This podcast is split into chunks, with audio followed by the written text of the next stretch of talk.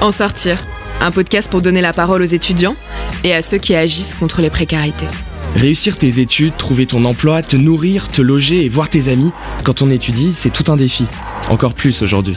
Tom Malky est étudiant et journaliste. Pendant la crise sanitaire, il était aussi standardiste. C'est là que tu m'as appelé, que j'ai entendu ton histoire, et aujourd'hui je veux la partager avec ceux qui sont sur le terrain, ceux qui agissent.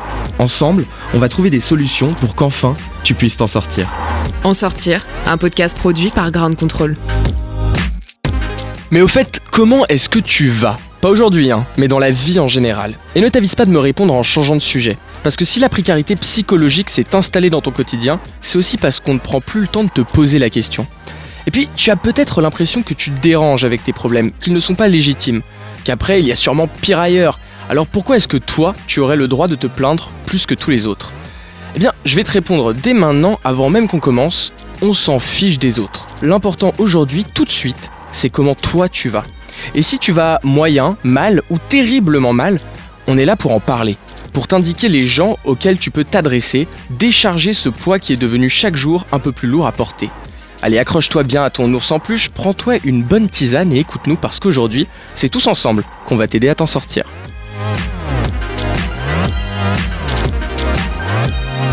Et dans ce troisième épisode d'En sortir, on reçoit l'ex-étudiante Louise. Bonjour Louise, comment vas-tu? Bien et vous? Très bien, et je pense que tout le monde ici va bien aussi. Alors Louise, tu es étudiante en, tu as été pardon, étudiante en prépa littéraire, puis tu as fait une licence de philo, de sciences sociales et de sciences politiques, avant de partir en master en human rights au Liban, ce qui fait beaucoup de matière. Oui. Et tu as été pendant cette période en situation de précarité psychologique. Voilà, je vais aussi souhaiter la bienvenue à Daphné Argirou. Bonjour. Alors toi, tu es bénévole auprès du service d'écoute Nightline. Est-ce que tu peux nous expliquer le principe en quelques mots? En fait, euh, Nightline, c'est un service d'écoute, euh, c'est une ligne d'écoute nocturne, euh, donc qui est ouverte de 21h à 2h30 du matin. On opère des lignes d'écoute en anglais et en français. Euh, et elles sont gérées par des étudiants qui ont été formés à l'écoute active et qui répondent du coup aux appels d'autres étudiants. Donc ce qu'on dit, c'est que euh, il n'y a pas de petits problèmes. On peut appeler pour tout et n'importe quoi, pour parler de ce que l'on ressent, ce que l'on pense. Euh, et il y aura un bénévole étudiant qui répondra au téléphone ou par chat. Très bien. Et autour de la table, il y a aussi Florence Lagougine. Bonjour. Bonjour. Alors Florence, tu es psychosociologue, gestathérapeute. Gestalt thérapeute. Gestalt. Gestalt. Gestalt en allemand donc. thérapeute et bénévole auprès de l'association des psys du cœur. Oui. Est-ce que tu peux nous expliquer ce que sont les psys du cœur? Alors, les petits du cœur ont été créés effectivement par des Gestalt thérapeutes. D'accord. Le projet de cette association qui existe depuis 12 ans maintenant, euh, c'est rendre accessible le soutien thérapeutique. Donc, ce sont des équipes de thérapeutes bénévoles euh, qui, la première chose que nous avons fait, c'est ouvrir des permanences qui sont en accès euh, sans condition, Mhm. sans rendez-vous, euh, la contribution étant libre. Donc, ça peut être euh, gratuit et les personnes sont reçues de façon euh, anonyme et confidentielle. Et la deuxième chose que nous faisons, c'est effectivement d'être nomades, donc d'être des psys du cœur nomades et d'aller directement au contact des personnes, au contact des différents publics et donc en particulier en ce moment des étudiants. Oui, on va en reparler de ces psy Oui. nomades. J'ai presque fini le tour de table, mais je dois encore vous présenter JR Legout, qui est relais santé à la mutuelle des étudiants. Bonjour à toi. Bonjour. Alors en deux mots, même question, qu'est-ce qu'un relais santé à la mutuelle des étudiants?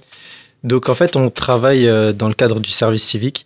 On passe dans les résidences universitaires pour voir euh, les, euh, les étudiants et on, on leur explique et on leur donne euh, toutes euh, les informations dont ils ont besoin dans le cadre de la santé et de la prévention de façon générale, que ce soit euh, de la santé physique comme de la santé mentale. Très bien. Alors on se retrouve tous ici dans ce studio de Grande Contrôle pour parler de précarité psychologique et plus précisément de celle qui impacte nos étudiants. Mais pour mieux cerner l'état de ces jeunes en ce moment, eh bien je vous propose qu'on les écoute. Bah, moi j'ai de la chance euh, parce que je suis, euh, je suis dans une formation hybride, université, mais en même temps je suis dans le lycée, donc euh, j'ai la chance d'être en présence. Donc euh, je suis pas, enfin l'isolement je l'avais euh, quand on était en confinement. Ça va, pour les liens sociaux, vu que je suis venu ici quand même avec pas mal d'amis qui sont répartis un peu partout sur Paris, ça va. Alors moi j'ai beaucoup de chance parce que je vais à l'école tous les jours. Nos cours ils continuent à être en présentiel. Ouais. C'est vraiment pas donné à tout le monde donc euh, en fait ça, je, je vois mes camarades tous les jours. Donc ça c'est génial mais c'est vrai que je connais des gens qui sont beaucoup plus... euh, En détresse Ouais, complètement. D'accord. Moi, je peux pas me plaindre là-dessus. Donc j'ai énormément de chance à ce niveau-là. Après, je sais que mes colocataires qui sont en visio depuis le début de l'année, je les ai vus dépérir depuis septembre. Donc euh, on est dans une colocation où on essaye de garder un petit peu de vie. Mais c'est vrai que la journée, quand, enfin le soir, quand je rentre et que je vois qu'elles ont passé la journée tout seules, c'est extrêmement difficile pour elles. Je pense que j'ai un petit peu de la chance d'être en coloc puisqu'il y a quand même du contact euh, physique, enfin euh, physique et, et ta discussion, mais ça aide. Ça aide dans la vie de tous les jours, ça aide avec le, le distanciel des cours. Euh, puis vu que j'ai pas des cours vraiment euh, toute la journée de 8h à 17h, euh, je vois quand même du monde, donc pour le moment non, ça va. Même si les cours à distance c'est un peu dur. mais- Tu sors pas, tu, tu fais tes trucs et les journées passent vraiment vite. Et là, ça fait deux ans que je suis là, mais j'ai rien senti. En fait, avec les jours qui se répètent et tout, tu vois pas le temps passer et c'est incroyable. Et du coup, là, c'est, ça fait peur un peu. En ce moment, c'est un peu compliqué. Moi, j'ai de la chance que mon école reste ouverte encore. Donc, euh, mon seul moyen de voir des gens, c'est à l'école et, j'ai de la chance par rapport à ça. Mais c'est vrai qu'en ce moment, c'est un peu compliqué de voir des gens. Bah, je vois une psy. Donc voilà, je pense que ça répond bien au problème. Heureusement qu'elle est là, on va dire, parce que c'est vrai que c'est un peu dur d'avoir ça, plus le fait d'être étudiant, c'est pas quelque chose où on était habitué avant, parce que bah, avant on était peut-être chez les parents, ce genre de choses. Et donc on a déjà cette, on va dire, ce poids d'être étudiant et de devoir euh, bah, s'assumer soi-même au quotidien. Et là, en fait, la crise, elle rajoute un peu euh, une- quelque chose. Donc oui, heureusement qu'il y a une psy. Bah, du, du coup, mes parents, je peux pas aller les voir. Euh, mes amis, c'est un peu plus compliqué.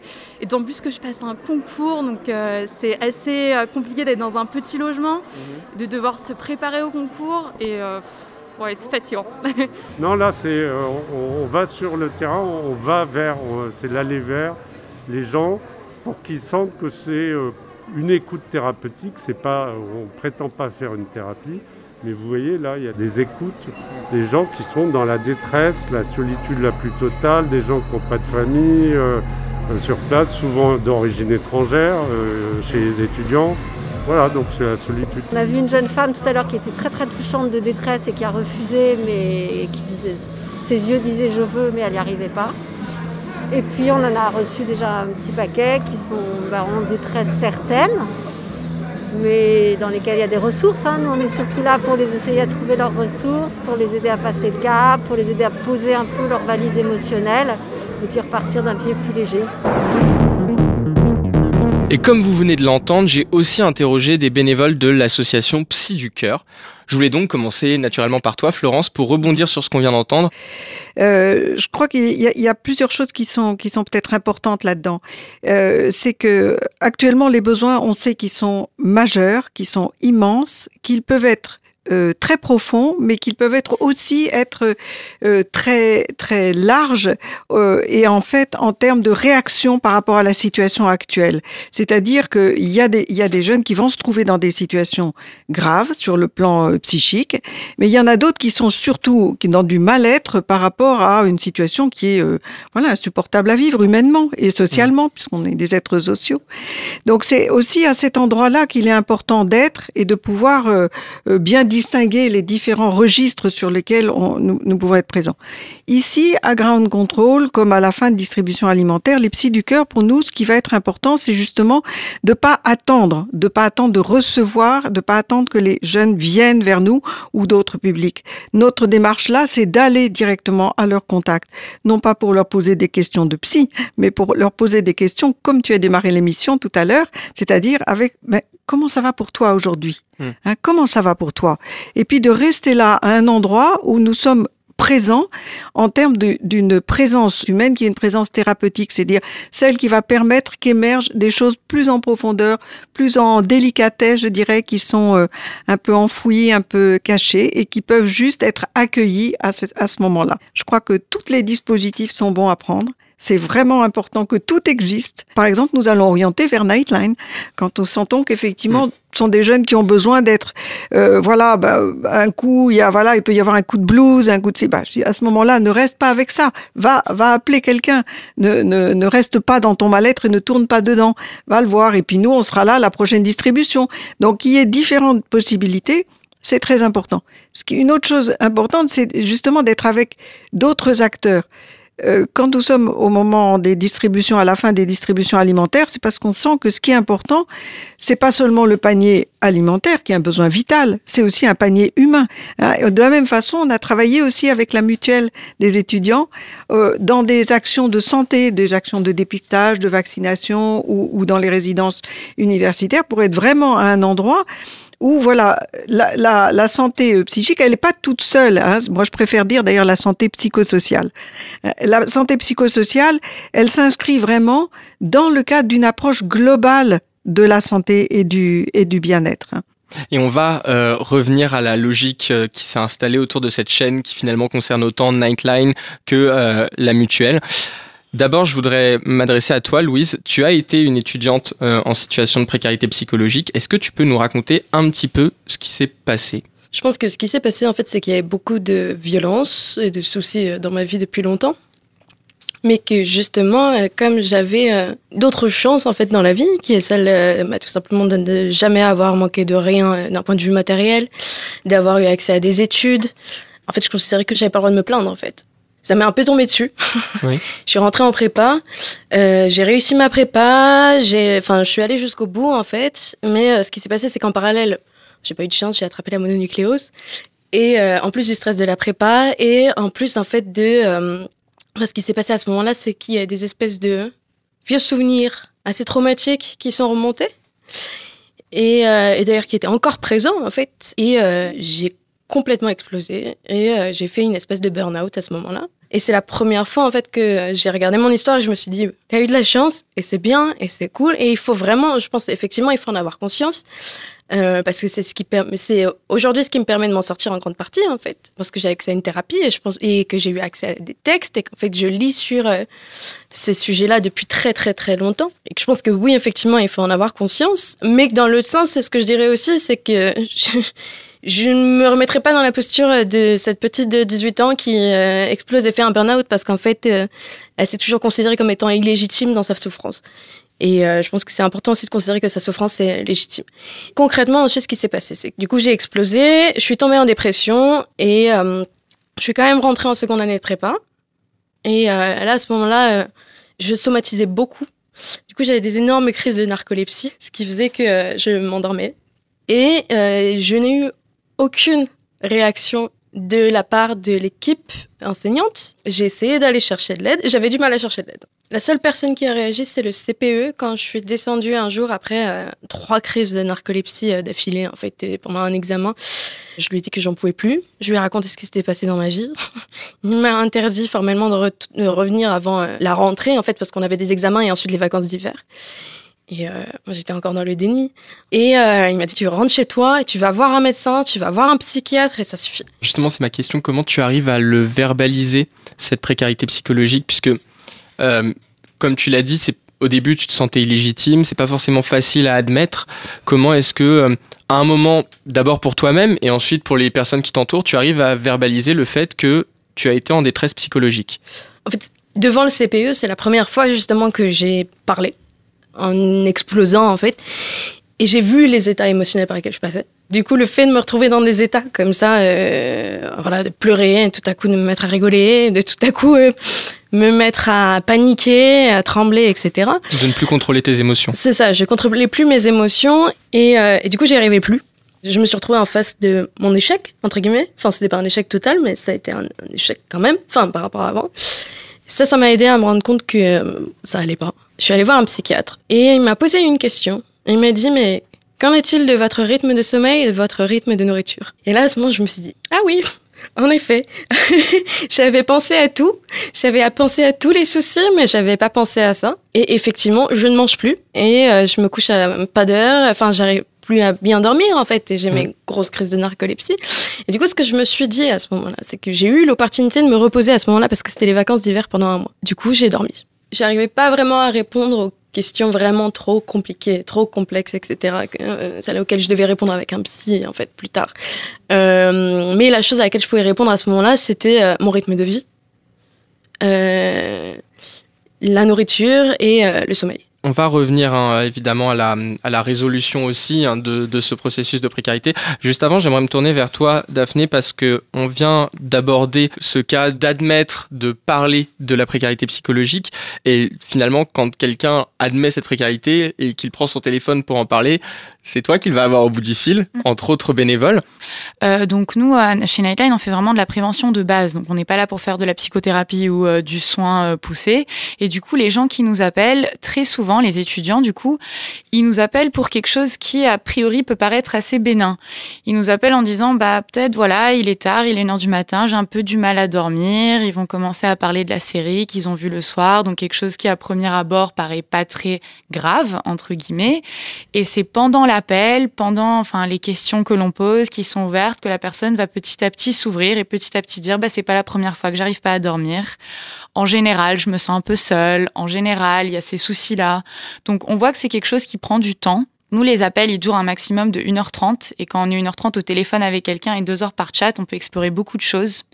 Donc ça, c'est un type de profil. Après, il y a aussi beaucoup de gens qui euh, ont du mal à s'ouvrir et veulent tester.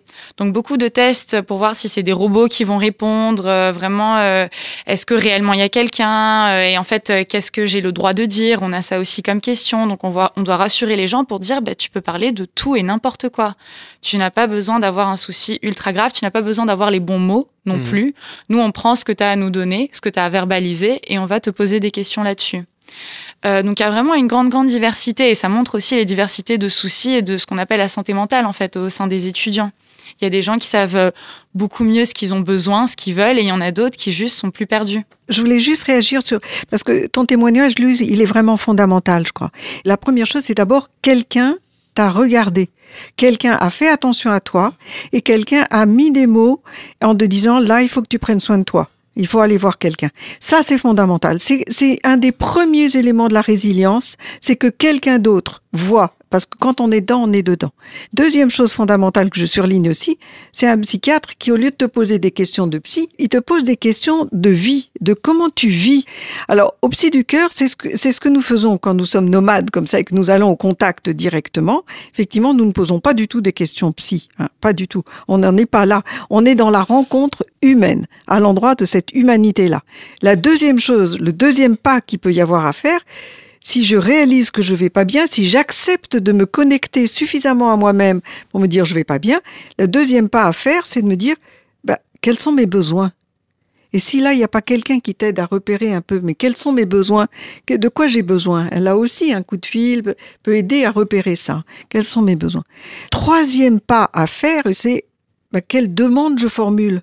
Et formuler une demande, c'est déjà un pas énorme parce que ça veut dire euh, je peux pas m'en sortir tout seul. Et le quatrième pas à faire, c'est que cette demande, effectivement, d'en faire une démarche pour aller effectivement demander euh, un soutien euh, psychologique, thérapeutique, psychiatrique, enfin voilà, selon, selon les cas. Mais aller faire cette démarche, c'est extrêmement compliqué. Ça veut dire qu'il faut traverser tout un tas de choses qui sont tous les a priori sur quand même, je suis pas complètement fou quand même. Et, et, c'est un a priori tout à fait normal. Alors oui, il faut traverser ça. Non, je suis pas fou, mais j'ai besoin d'un professionnel pour m'aider. Ce qui m'amène justement à te poser la question, euh, Florence.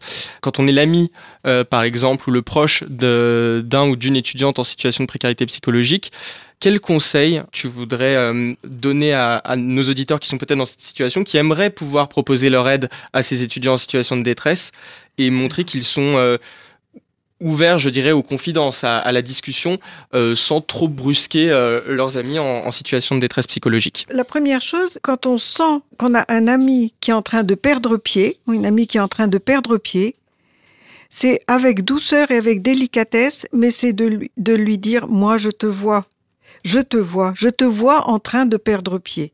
Hein. Pour moi, tu perds pied. Et c'est parce que je t'aime, parce que je t'apprécie, que je te le dis. Je te vois en train de perdre pied. Et ça, c'est précieux, parce que ça veut dire qu'il y a une reconnaissance de la part de quelqu'un d'autre que euh, la personne est en difficulté. Alors, ça veut, c'est pas en train de lui dire t'es fou, ça va pas, mais c'est de lui dire là, je sens que c'est difficile pour toi. Hein et moi, je suis pas la professionnelle ou la personne, je suis ton ami. JR, justement sur euh, les aides qu'on peut apporter, qu'est-ce que la, LMDE propose aux étudiants en situation de précarité? Bah, Comme vous l'avez dit, moi je suis un relais santé, donc euh, on est là pour euh, relayer euh, les étudiants vers des structures qui seront capables de répondre vraiment à, leur, à leurs besoins. Ça peut passer simplement par des médecins généralistes qui sont vraiment là pour les étudiants. Il suffit d'avoir la carte étudiante pour avoir des soins gratuits. Il y a des généralistes, des dentistes, des sages-femmes, des gynécos, etc. On leur propose aussi de, de contacter, en cas de besoin, des bureaux d'aide psychologique qui sont également aussi des structures gratuites pour les étudiants. Je pense que c'est aussi important de le préciser à chaque fois en fait. C'est gratuit pour les étudiants. Vous êtes étudiant, profitez-en. Des psychologues gratuits, ça court pas spécialement les rues. Non. Et quand c'est un besoin un peu plus immédiat, euh, là on peut, on peut les orienter vers les psys du cœur avec euh, un numéro à appeler. Notre rôle, c'est vraiment de les relayer. Tu es étudiant, tu as un souci dans tel ou tel euh, domaine, et bah, il y a dans ce domaine-là quelqu'un qui peut t'aider. Mais il faut, il faut en parler. Une autre question sur notamment euh, cette détresse psychologique, puisque on parle beaucoup d'une intensification pendant la crise sanitaire, mais finalement le constat que vous faites euh, peut-être avec la LMDE, c'est que c'était déjà très présent avant, non? Ouais, c'était déjà quand même présent avant euh, parce que bah, les gens se retrouvent, enfin les gens étaient seuls souvent dans, leur, dans leurs appartements, enfin dans leurs petits logements qui sont, qui sont vraiment petits pour, pour beaucoup. Mais comparé à aujourd'hui, avant ils étaient en cours, ils pouvaient se faire euh, des camarades, ils pouvaient sortir, euh, se, se réunir pour échanger, que ce soit au niveau des cours ou simplement voir un autre humain. Euh, aujourd'hui c'est beaucoup plus compliqué. Avec les cours qui sont à distance, qui sont en visio, ils sont davantage enfermés dans leur chambre. Surtout pour ceux qui viennent de l'étranger, ils n'ont jamais vu leurs camarades. Euh, ils n'ont jamais même vu leur professeur, à part peut-être en visio pour les profs qui mettent leur caméra. Mais euh, du coup, ils n'ont strictement aucun contact avec un autre être humain et je trouve ça vraiment dommage. Et c'est là où euh, nous, notre action, elle a de l'intérêt. C'est que en rentrant dans les, résidences universitaires et en, leur parlant, juste en toquant à leur porte, et ben, certains sont ravis juste de pouvoir échanger avec quelqu'un, ne serait-ce que cinq minutes. Daphné, la, parole, le- l'échange, parmi les retours que tu as de, la part des personnes auxquelles vous venez en aide, est-ce que c'est la première chose qui est le plus important pour eux? Absolument. Euh, nous, euh, ce qui est assez intéressant, c'est que dans les retours qu'on a des étudiants qui euh, donnent un retour qualitatif en fait de la ligne d'écoute, c'est qu'ils sont souvent surpris en fait de combien ça leur fait du bien de juste entendre une voix à l'autre bout du téléphone, de juste parler à quelqu'un. C'est-à-dire qu'on s'attend pas nécessairement que ça va aider autant. On se dit bah non, il faut il faut davantage ou euh, non, juste parler de mes problèmes, c'est pas suffisant si je les résous pas immédiatement. Mais en fait, juste savoir que quelqu'un est là pour t'écouter et comme dit Gère, pour t'orienter en fait, que même si moi je ne suis pas la personne la plus adaptée, il y a tant d'autres personnes qui le font, qui sont spécialisées dans ça et qui sont ravies de le faire. Et c'est pas à toi en tant qu'étudiant qui est en détresse de connaître toutes ces informations, d'avoir tous les acronymes en tête, tous les numéros de téléphone. Il y a des relais, il y a des structures d'orientation qui peuvent faire ce travail. Et donc ça, ça enlève un énorme fardeau l'étudiant, tout ce qu'il a à faire, c'est parler. Et c'est ce qu'on fait beaucoup chez Nightline. Nous aussi, on oriente vers d'autres structures de soins qui peuvent réellement prendre en charge parce que nos étudiants non plus qui sont bénévoles ne sont pas euh, ne sont pas là pour faire du soin. Mais ils peuvent réorienter. Ils peuvent dire bah là on a on s'est parlé une heure au téléphone. Si l'étudiant qui appelle le demande on peut réorienter. Et là il y a tout un processus de soins qui commence la démarche on parlait Florence Je t'avais promis qu'on reviendrait à la façon justement dont toi tu t'en es sorti de cette situation de précarité psychologique. D'où ma question. Est-ce que tu as eu recours, euh, Louise, à des structures, des aides particulières pour sortir de la détresse psychologique dans laquelle tu étais? D'abord, euh, je veux juste revenir sur la parole parce que je sais que Bien je sûr. suis un peu passée par quelque chose qui me semble être assez euh, général, qui est le tabou de tout ce qui est euh, lié à la santé mentale. Et ça a été ça, en fait, le plus dur. Le fait de se sentir légitime, déjà, comme euh, ce que je disais tout à l'heure, mais c'est aussi simplement euh, le fait de se sentir concerné. Ça a été très, très compliqué. Il a fallu que je lise beaucoup, beaucoup, beaucoup sur le sujet pour essayer de comprendre le plus possible. Et je recommande vraiment de lire le plus possible sur le sujet. Et ça a été le premier énorme bout de travail, je pense, qui a été fait. Ensuite, je me suis dit que euh, je n'arrivais pas à gérer mon stress fondamental, mais que l'important, c'était de me remettre un peu sur les roulettes pour pouvoir réfléchir. Du coup, j'ai pris soin de mon corps. J'ai changé tout mon mode d'alimentation et je pense que c'est des choses qu'il faut absolument pas négliger. Ça ne règle pas les soucis fondamentaux, ça ne règle pas les vieux schémas, etc. Mais par contre, ça fait du bien et ça enlève une énorme partie du stress aussi. Euh, ce qui fait que, en fait, euh, quand on mange mieux, ben, on dort mieux aussi. Ensuite, après ça, je suis allée voir euh, une psychothérapeute quelques années plus tard. Et à ce moment-là, euh, le fait d'aller voir une psychothérapeute, c'était bien parce que ça m'a permis de récupérer euh, le récit de ma propre histoire en fait, parce que je, je savais plus qui j'étais, en gros. Et du coup, le fait d'aller voir cette psychothérapeute, ça m'a vraiment permis de récupérer enfin, bah, le discours sur moi-même, etc. Et je pense que c'est un peu comme la LMDE, c'était du coup une psychothérapeute qui était gratuite pour les étudiantes. Et actuellement, ça fait un an que euh, j'ai commencé une thérapie EMDR. C'est une thérapie post-traumatique qui est très très très très efficace. Par rapport au, au témoignage que vient de nous donner Louise, j'ai une question pour vous trois, euh, nos acteurs de terrain. Et je vais commencer par toi, JR.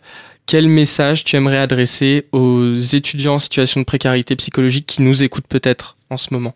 Bah, c'est qu'il y, toujours, il y aura toujours quelqu'un pour vous écouter dans les différentes structures qui sont mises en place. Par exemple, pour ceux qui sont bah, notamment dans les résidences universitaires euh, où nous, on essaye d'agir, on leur donne des clés en fait pour qu'ils puissent s'en sortir de par eux-mêmes. Mais euh, je pense que c'est aussi euh, important qu'ils euh, s'ouvrent, enfin qu'ils essayent en tout cas, s'ils le peuvent, de, de s'ouvrir à des gens qui viennent vers eux. Parce que ça arrive que nous, du coup, on essaye de, de venir vers des gens.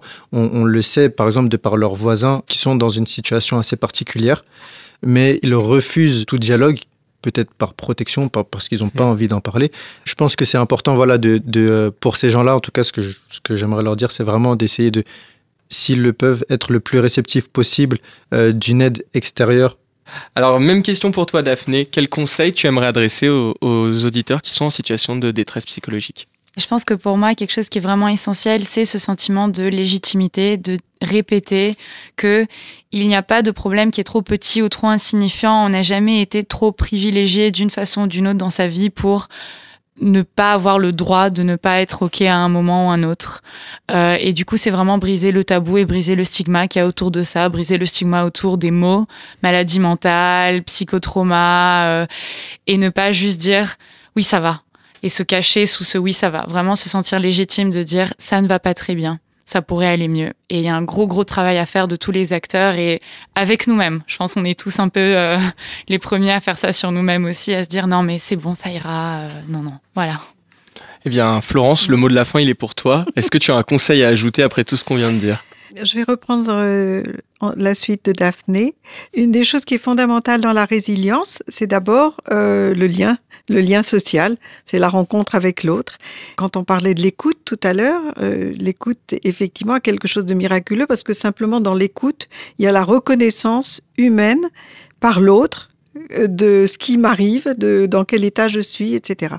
Donc ça, c'est la première chose vraiment importante. C'est quand on est dans une situation de détresse, d'entrouvrir un peu sa porte et d'aller effectivement à la rencontre de, quelqu'un, même si c'est pour dire des choses banales et même si c'est, comme nous le voyons nous plusieurs fois, il y a des personnes que nous rencontrons et qui sont pas prêtes sur le moment tout de suite à parler. On leur dit c'est pas grave, nous serons là la prochaine fois.